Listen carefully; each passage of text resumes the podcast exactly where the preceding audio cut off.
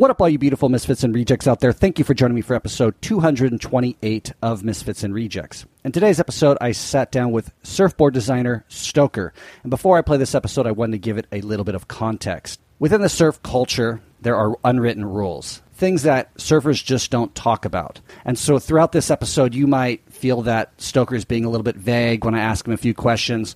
Well, that's just derived from the years in which he's kind of taken an unwritten oath. An oath that, again, doesn't really allow him to talk about certain places that he is either currently at or places that he's been, because one thing that all surfers are always trying to do is preserve the lifestyle that they fell in love with. Because ultimately, we are trying to maintain a level of fun with the sport that we love. And the more people that come to these environments, the less fun it becomes for a lot of us who made the effort to get there prior to the internet, for example, which Stoker's generation didn't have the, the accessibility to information, so they were just hardcore adventurers wandering out into the world and just searching out the waves that they wanted to surf.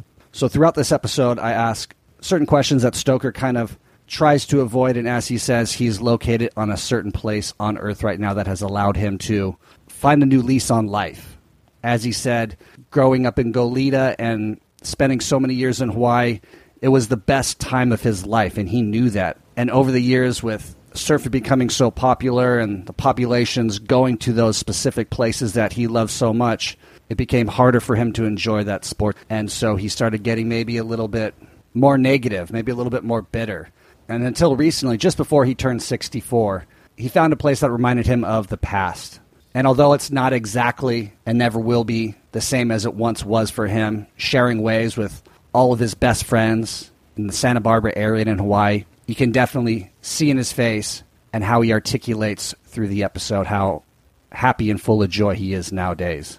So I'd like you to just pay close attention to that the vibrance in his voice as he reminisces about the past and as he talks about the present. Even though we don't divulge where he is within this world, Stoker is full of life and joy and living a truly spectacular life. And as he says, you can learn a little bit more about him and his story at stokervmachine.com. But I hope as you listen, you can really hear that there is always a place out there for everybody, a place where you can feel like you fit in, you can have a new lease on life, and it doesn't matter what age you are, there is always a place out there for you to fit into. And like in the last few episodes, please stick around until the very end as I will kind of go back through and pick out that little nugget of wisdom that I think Stoker leaves behind throughout the whole conversation for us to take and venture off as we seek out that lifestyle or that life that we've always dreamed of. So please sit back, relax, and enjoy this episode with Stoker. Welcome to Misfits and Rejects, a podcast about the lifestyle design of expatriates, travelers, entrepreneurs, and adventurers. I'm your host, Chapin Cruder. Enjoy. I didn't fit in America. With cocaine, there's just always too many guns and too many bad attitudes. I quit the limiting stories. Really try to overcome that fear. And right there, for any of your listeners, a lot of what I was to do in the rest of my life was formulated by the fact I just went and did it. Welcome to another episode of Misfits and Rejects. Today I am joined by who I consider a good friend at this point, somebody that I was acquainted through many prior friends coming to encounter him in a unique place in this world that I'm so happy I got to. Stoker, welcome to the show. Thank you, my friend. It's a pleasure to meet you, my man. And I'm happy to get to finally meet a man that I've heard so much about and I think get to know you a little bit better you know, in the time that we've spent together. I got to share your birthday with you, 64 years old. Congratulations. Thank you. I made it. you did make it. And I brought you on today because as I get to know you better, I'm realizing that you've come to a crossroad in life that you chose to make a decision to move yourself out of maybe a life situation that you weren't as happy with as you once were. And you've moved into something now where every day I see you, you have a smile on your face and you couldn't be happier to charge on as many more years to come are in front of you. Would you say that's kind of accurate? Right to the point. I mean, this uh, months back, I was going to go visit some friends in Hawaii, which I miss. And I was told uh, by some friends, don't come over yet, wait a while. And I started thinking, and I, my one friend was going to go somewhere else that I had never been. And I had friends long time ago, maybe my last year in high school, that came to this region and they uh, they seemed awfully happy. And through the the years, which is I don't know, forty five or I'm not sure, a long time ago, uh, they've told me about these places that I didn't. I just loved Hawaii. I didn't ever have to go anywhere else. So recently, where I grew up in California and Hawaii, um, things have been changing a lot. Not quite the same. The virus, which of course changed the whole universe, and uh, yeah, basically, I I didn't feel that good about surfing. There were so many people surfing where I grew up, and of course, the world's always changing. So uh, if this wasn't what it once was, and it hadn't been for quite some time, but especially recently, since the virus, things seem to escalate, and a lot of my friends that surfed have passed away or quit, and uh, love them to death. They're the best, but I was just getting kind of turned away from surfboarding, and I'm just going wow, you know, what am I going to do? Things aren't the same, a lot of depressed people. And thank goodness I listened to my one friend because, and it's out there for everybody. You just need to uh, reach out, look out, check things out. And they could be coming your way. I mean, last thing I ever thought would happen to me and it did. I mean, gave me a whole new life. It's like uh, it's unbelievable beyond words. It's but, beautiful. It's beautiful that we get to share this moment and you get to articulate this to, I think, a mass of people who find themselves in a similar situation, whether it's at a job they hate, you know, in a marriage they're unhappy with, um, in a town they've been dreaming of leaving for the last 30, 40 years you know, maybe they are turning 64 next year and they just, they've lost so many friends and they just don't have that connection to the environment they used to have. And to hear this coming out of your mouth where there is an opportunity for people to find something new, I think is tremendously inspirational. And thank you for sharing that. Um, for the audience to understand, I think it's important to note like Stoker is a li- lifelong surfer and surfboard shaper. Not shaper, designer designer? When I was young, I did some surfboards okay. with the help of my friend Jeff Crothers.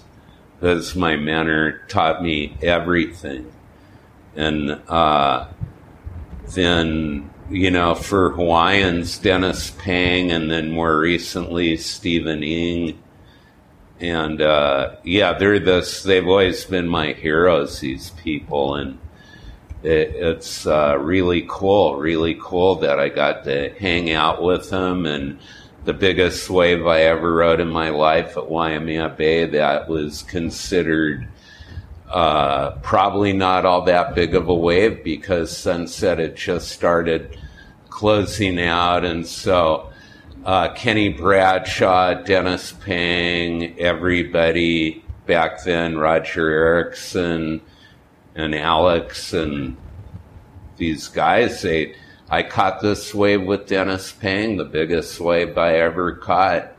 And I looked up and the lip hit him in the head and I was shaking in my boots. My knees were shaking so bad towards the end of the wave, which I made. I had to lay down.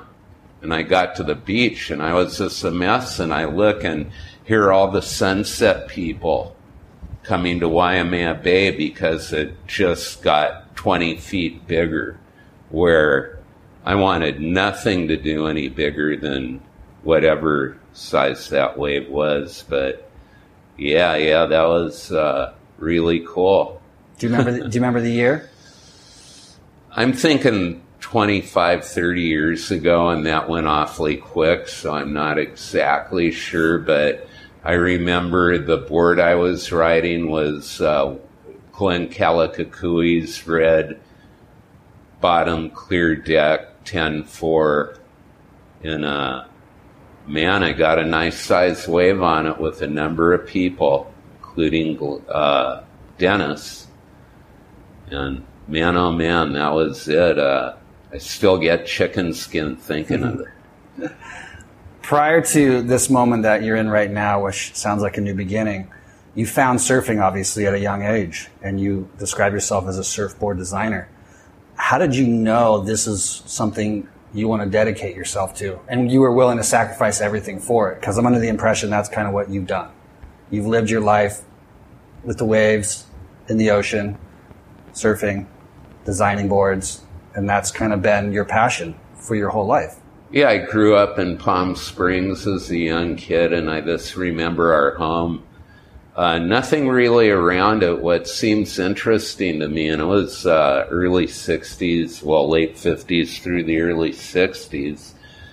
And what's strange is I remember sand dunes around our house, and not too many homes anywhere. What it reminded me of was the end of the Flintstones, where the, he's calling w- Wilma and the lights go out and there's like Dino the dog and there's like a stone house with cactus and sand and this a bunch of stars in the sky and then left there and uh, I think I lived in Hollywood for a couple years, maybe 65, 66. And uh, ha- our neighbors surfed. My friends' uh, big brothers, they surfed. So they had all the cool surfboards, the Ricks and the Jacobs, and with the wood laminated fins. It was pretty, pretty long time ago. So I got into surfing and got to go to the beach first with them, and then my mom would take me to Malibu. And then in late 66, moved to uh, Goleta, Isla Vista. And I went to uh, School, which was uh, very, I think there were six or seven of them. And uh, Sylvester Stallone went to one, not the one that I went to, but yeah, your parents had to be very wealthy to send you to Devereux. So I lucked out. I was a treble, uh, treble child, and uh, they sent me to Devereux, which I think was eight hundred a month, which would be equivalent now to maybe you know thirty thousand dollars or fifty. So uh, yes, I I went to Devereux School from uh, six, late 66 to 71. And uh, it, it, was really a cool thing because, as I, I, mentioned, you had to be very wealthy. And were you really wealthy? Were your parents really wealthy? Uh, my dad owned pharmacies. Uh, okay. I think the first one maybe in Mission Viejo and a number of other ones. And uh, the whole deal was uh, I was a terrible kid and I would keep on getting in trouble. I remember being in love with this young girl and uh, maybe seven or eight years old. And my friends, this, you know, you can't be, she's a girl, you can't hang out with her. So they talked me into doing something really rotten and I got expelled and sent to Devereux. I, I asked her if she wanted to have a seat, and being the polite young man that I was, I pulled the chair out from under her butt. And this looking at her face and seeing her cry, that uh, kind of straightened me out. But yeah, anyway, I went to Devereux, and uh, they would give you horseback riding every day, surfboarding every day, archery every day for a punishment Go to movies once a week, the new movies, big allowance. But if you didn't do what you were asked to do, everything they promised you, you would end up going to bed after dinner, no dessert, daylight savings time, missing the evening wind swells, you would get nothing. So this is interesting. In that era, there was a school that allowed you to go surfing as like a class. Yes. Uh, Is this part? Uh, there were a lot of, I'm not sure how to say this, uh, conscientious ejectors. Conscientious objectors. Yes, that one. So, uh, most of the staff members, and three or four of them were the best surfers probably in California at the time. So, uh, we got to go to all the best rock concerts Janis Joplin, Jimi Hendrix, everyone. They give you anything. If you messed up once, You get that's nothing. all it took. nothing. Sent to your bedroom, no dessert, every day for two, three weeks. You get upset, whoop, make things worse. That's such an interesting upbringing that I think nowadays, you know, a lot of like friends that I know who have children who are looking for different alternatives for their children to go to school are finding options like this. Where when I was growing up in the 80s and 90s, you know, I didn't hear much about it. Maybe there were these kind of options, but it sounds like, yeah, it's crazy that for your generation, you had a few of these options and then it skipped a few generations and now it's kind of coming Right, back. where, right. Like my little niece is playing, you know, ukulele in school and she's doing all these crazy, cool, creative activities every day and they're encouraging this sort of thing. And I think it's Yeah, such it's a, the best. a beautiful thing. Sure. I mean, welcome to the future. A couple bitching things happen. Right. So yeah, I mean, speaking of your love of surfing, this is kind of when you really honed in on your desire to make surfing a, All my life since I was in Hollywood or wherever that was, and uh, this uh, it was really cool the whole Hollywood scene because my mom knew some. Uh, she was a model at once once upon a time, I think Wilson House of Suede or something I can't recall, but uh, she knew movie and uh, producers of music, rock and roll was really big in the mid 60s, late 60s in LA. So, uh, yeah, these people, I remember the producers of uh, the Mamas and the Papas coming over with her and some uh, people that maybe drove up in Rolls Royces and it was good time back then, and uh, that was my first uh, when I came into surfing, and that was, of course, you know, sellout time, Gidget, and um, Moondoggy with the beach blanket bingo and bongo, and how to stuff a wild bikini, and I love those movies. I mean, that sucked me into surfing and that, and a good friend of mine when I was a kid. I mean, I couldn't believe it. Uh, one of my counselors, Jeff Crothers, I was saying, uh, yeah, he wanted, he goes, yeah, I have some records and I wanted this Country Joe and the Fish record. And I go, well, I got two of these Beach Boy records. I, I could part with one. And he goes, I can't listen to that band. They were the band that ruined surfing. Hmm. And all of a sudden, I li- I didn't like the Beach Boys anymore. so what does it mean so the audience can understand to have that kind of feeling that you discovered at such a young age where you know that this is a part of you and something that you have to do you know to find that at such a young age i think for a lot of listeners and people in general is unusual. You know many people at your age even are still scratching their head going like what am i supposed to do with my life? I've been doing this. You know whatever it may be that they're unhappy at like what feeling did you have that surfing gave you that you knew this needed to be a part of your life for as Well, uh, what- as far as I remember, being a young kid in Palm Springs, I was months old, and my first memories, other than looking at my dad laying on his back and moving his Adam's apple, was definitely in a swimming pool. And I can't remember. I'm guessing I was two or I don't even know.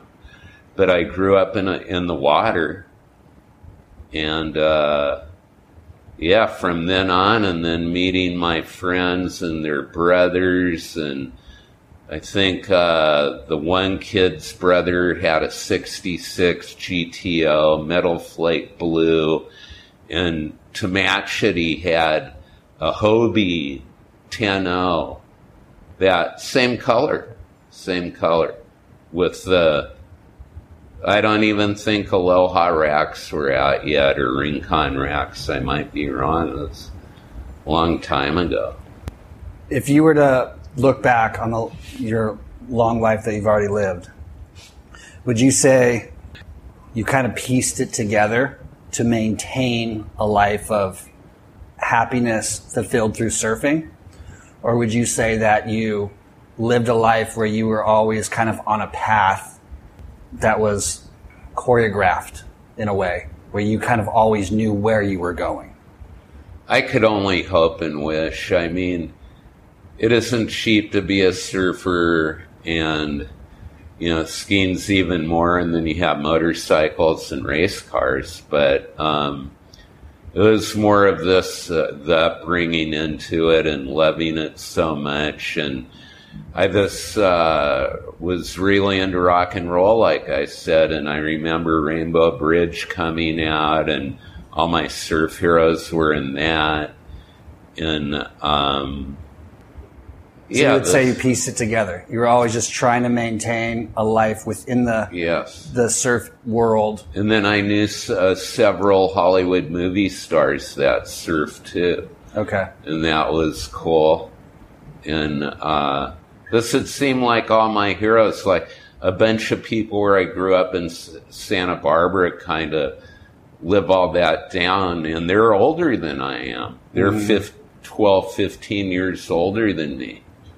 But in my generation, you know, it was just such a cool thing. And uh, for my time watching my older friends surf and uh, seeing the progressive part of surfing is just like uh, it's an honor to me yeah. because I got to be part of it. What up? What I don't really like is I, I think of people like Rennie Yater or Titus or Glenn Kalukukui or Billy Hamilton or L.J. Richard, the, and a million other people. They're Jeff Crothers. They're my heroes. They are idols. I, and the people call me a legend. I'm this like going. I, I two people called me that the other day in one day, and that's it's a little much to take because I'm like the farthest thing in the world. I mean, what I consider a legend, Pat Curren and his son, and people that have changed things, Cappy Pedersen, and. Why do people call you that? I mean, what is it that you've done? It's all younger people. Okay, so they yeah, see you nobody a- my age or older, I guarantee you, is going to call me a legend. So from your perspective, maybe, or my perspective, they're looking at somebody who has designed a life that you have committed themselves to something and never strayed, never surrendered to like, oh fuck, I haven't done what was expected of me by society.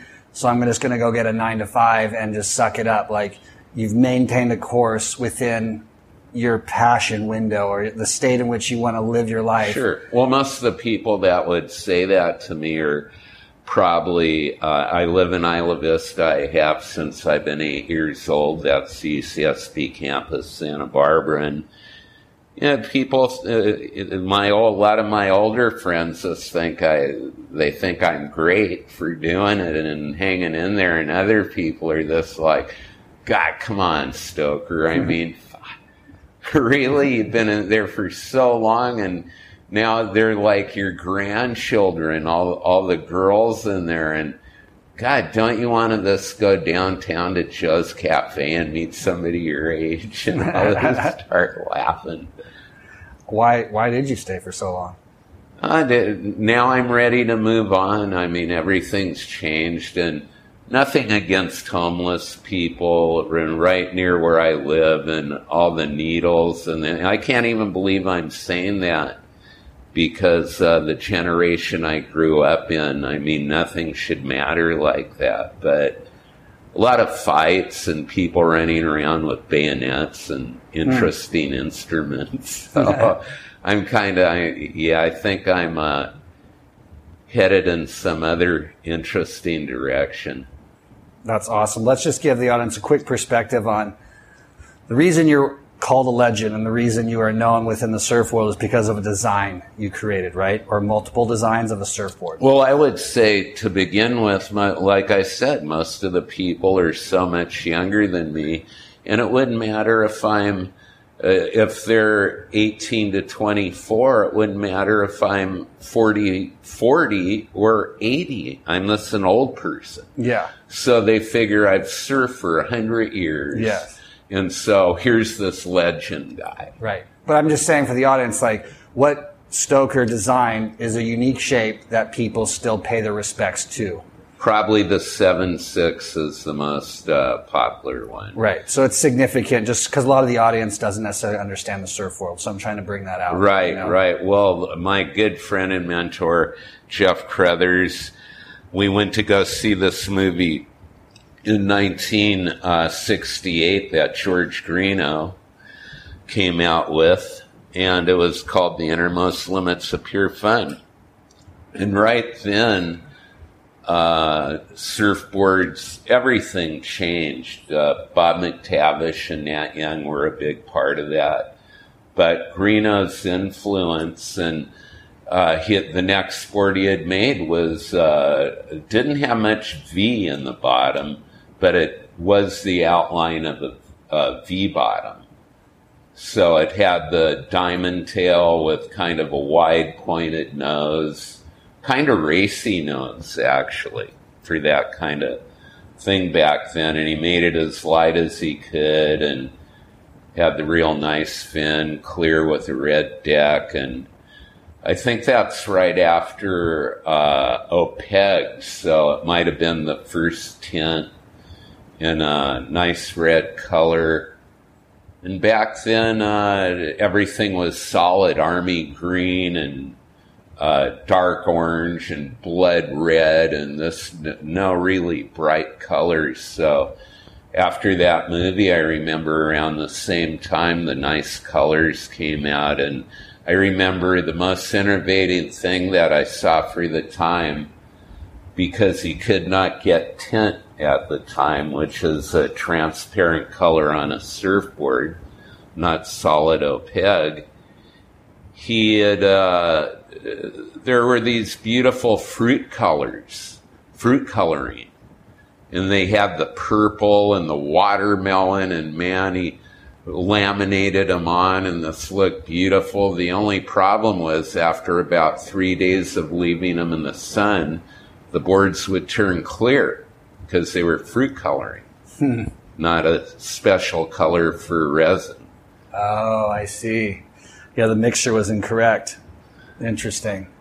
Yeah, I think with what you've created over the years and where you find yourself now, do you have the same? Can you relate to where how you feel now to where you what you felt like when you first discovered surfing? Do you have that same kind of like zest for life? No, I'll never have that. That I mean, I think of that all the time. I mean, I love surfing uh, at least more than life and beautiful and you know, get being blessed enough to be in Hawaii with Titus and all my Tommy Tanaka and Bonga and Lance Suakano and Dino Miranda and a million other people. Uh, yeah, it's just like I mean, that's like the what I dreamed of. I mean, a dream wouldn't even be the right word. It's it's just too good to be true, and it's something I always dreamed of, but you know, there's nothing like your first nose ride or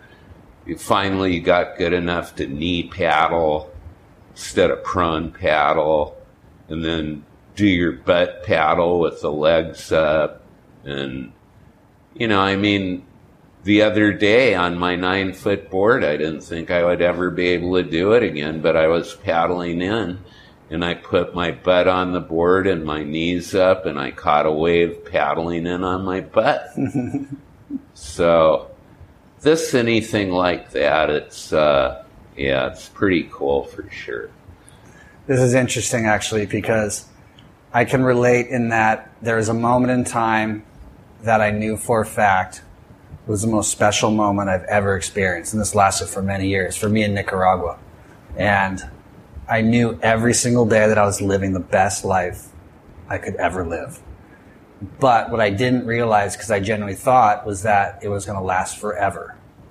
And then as it started to fade away and things started to change and people started to move on, and I started desperately grasping to hang on to it and hope that I could either recreate it or they might come back one day. I realized that it's gone forever. And so my earlier question was, you know, with your newfound sort of lust for life again, you found a new opportunity, a new place to be, but it's not quite what it was. Well, nothing is. Correct. I mean, yeah, I mean, you get mind over matter and this, you know, yeah. meditating and yoga. But I guess this is, yeah, this is profound and interesting because I haven't actually met somebody yet who would say they've uncovered something that has given them the same sense of fulfillment that they once felt from that first thing. Yeah, I, I definitely encourage anybody, everybody to, I mean, it's out there. I'm not telling anyone where I am, but it's out there and it surprises the shit out of me, I gotta tell you. But if I could find it, so can you. And yeah, there's a little piece of pie for all of us out there. I love it. It's just not quite like it used to. You found it again, but it's not quite that same. Well, it, it will never, you know. I mean, you got Memorex for that, this memories. Yeah. And that's great too, but uh, until recently, people would go, "Yeah, well, look at this, and we got to head towards the future." Fuck you, you know. I I don't know no Stoker. You can't listen. You cannot keep on living in the past. And you know what? The past is good, and I've been talking about it, but right now, this this is it. It's really cool, and check it out. I love it. So for the audience to kind of like see a little bit more of Stoker and what Stoker is about, you can go to what stokervmachine.com, which I'll put in the show notes, but I just want to clarify. It's a website that does what? It, it helps people. Well, you you look. It, it has a part of a story and a bunch of. I don't believe there's maybe one picture of me in there. I don't think so, but an awful lot of my friends that uh, I think maybe a bunch of people you guys would know. And there are a lot of my friends, so check it out for sure. And good site and maybe a story or two. And Stoker's got a lot of stories, and I, I diverted him from all the stories because there's too many, and we were trying to just learn a little bit more about where he's finding himself today in this moment because I know it's been a big shift for him as I spent your 64th birthday with you in a beautiful place. And Well, that's it. At 60, you know, I mean, I, I was, guy, you know, I'm going to be 64 and who in the hell thought of that expression, 64 and so much more? God, and then all of a sudden, the last five months, it's like, boom. No kidding. So, you know, and then I was thinking, I, I- I'm a young kid in 1968. I'm 11 years old watching a Beatle movie. And they have a song about uh, when I was, you know, I'm going to be 64. And all of a sudden I'm 64 and it's like, wow, you know what? This ain't that bad. it's not that bad. And just to give some perspective before we wrap up, Stoker wakes up every day, does his morning routine, paddles out, gets a few waves, comes back in, spends the rest of his day talking to new acquaintances, new friends, has a few beers, goes to bed, and does it all over again. Would that sound about right? Yes, without a doubt. And before we wrap up, I ask every guest this. If you could talk to one listener out there who's hearing your story and relating to it in some way, shape, or form, and maybe hasn't found this moment that you just described, this kind of breath of fresh air, this new beginning of sorts, what would you tell them to maybe inspire them and take that first step to find it? Well, it's an eye-opening experience, like anything. It's like anything. This, you know, it's some things are hard to come by, but uh, yeah, look around. That look around. It's there. I mean, I was turning doubtful. My friends were all, "Wow, Stoker, we can't believe that this came out of your mouth." And uh, there is alternatives, and they're out there for every one of us. So check it out.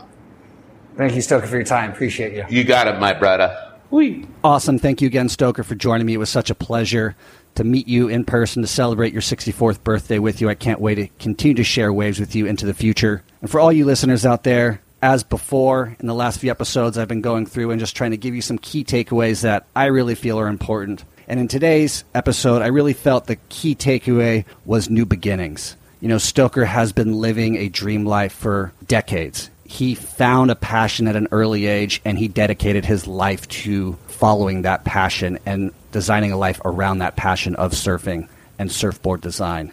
Well, not all of us are that lucky. A lot of us will go through life not really ever connecting with that one thing that we know we want to spend the rest of our lives doing. But as Stoker articulates throughout the episode, that passion did turn and change for him, and places in which he loved changed, and people that he loved left and moved on to different locations around the world or into the afterlife. And it became difficult for him to adjust to the current situations he found himself in because it was so different than what he had fallen originally in love with but now at 64 years old, within the last six months, has found a location on planet Earth that fulfills him, that allows him to get to do what he loves in an environment with people he feels connected to and a place that he feels he belongs in. And I think that's really the takeaway from this. There is always a place and an opportunity if you're willing to go seek it out. As he says, you have to look around. You might have to listen to friends and you might have to take that chance, but it is out there if you're willing to take that risk and go look for it. So thank you so much, Stoker. Here's to new beginnings. I appreciate you and all you listeners out there. I think you all are so very beautiful. And I look forward to seeing you in another future episode. Take care. Ciao. Thank you for listening to Misfits and Rejects. I hope this inspire you to think about your life situation, where you're at, and possibly make a big decision to choose something different for yourself if you're unhappy with where you're at in life. I hope these people that I interview inspire you to go out, spread your wings, and try something new. To live a different lifestyle that maybe your whole life people were telling you was the wrong one, but when in fact it, it's the perfect one for you. And I'll see you next time.